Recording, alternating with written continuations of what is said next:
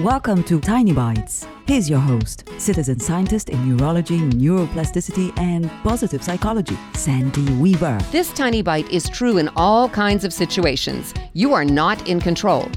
You can't control another person's thoughts, feelings, or behavior. You can make them appear to be in compliance, and if they have to do what you tell them to do, they will. But if they're doing it against their own judgment or wishes, they won't be in your life very long, whether they're an employee or a romantic partner.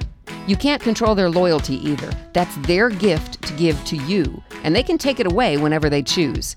You can't control another person's honesty. Heck, the people who raised us taught us to be selectively dishonest when we wanted to do something we knew they didn't want us to do, and yet we didn't want them to think badly of us or punish us. So we did it anyway and found a stealthy way to hide it. You are in control of your own thoughts, feelings, and behavior. That's it. When you remember this and choose a clear, consistent, kind way of treating people, you can inspire them to the best of who they can be in your life. That's your control. Use it wisely.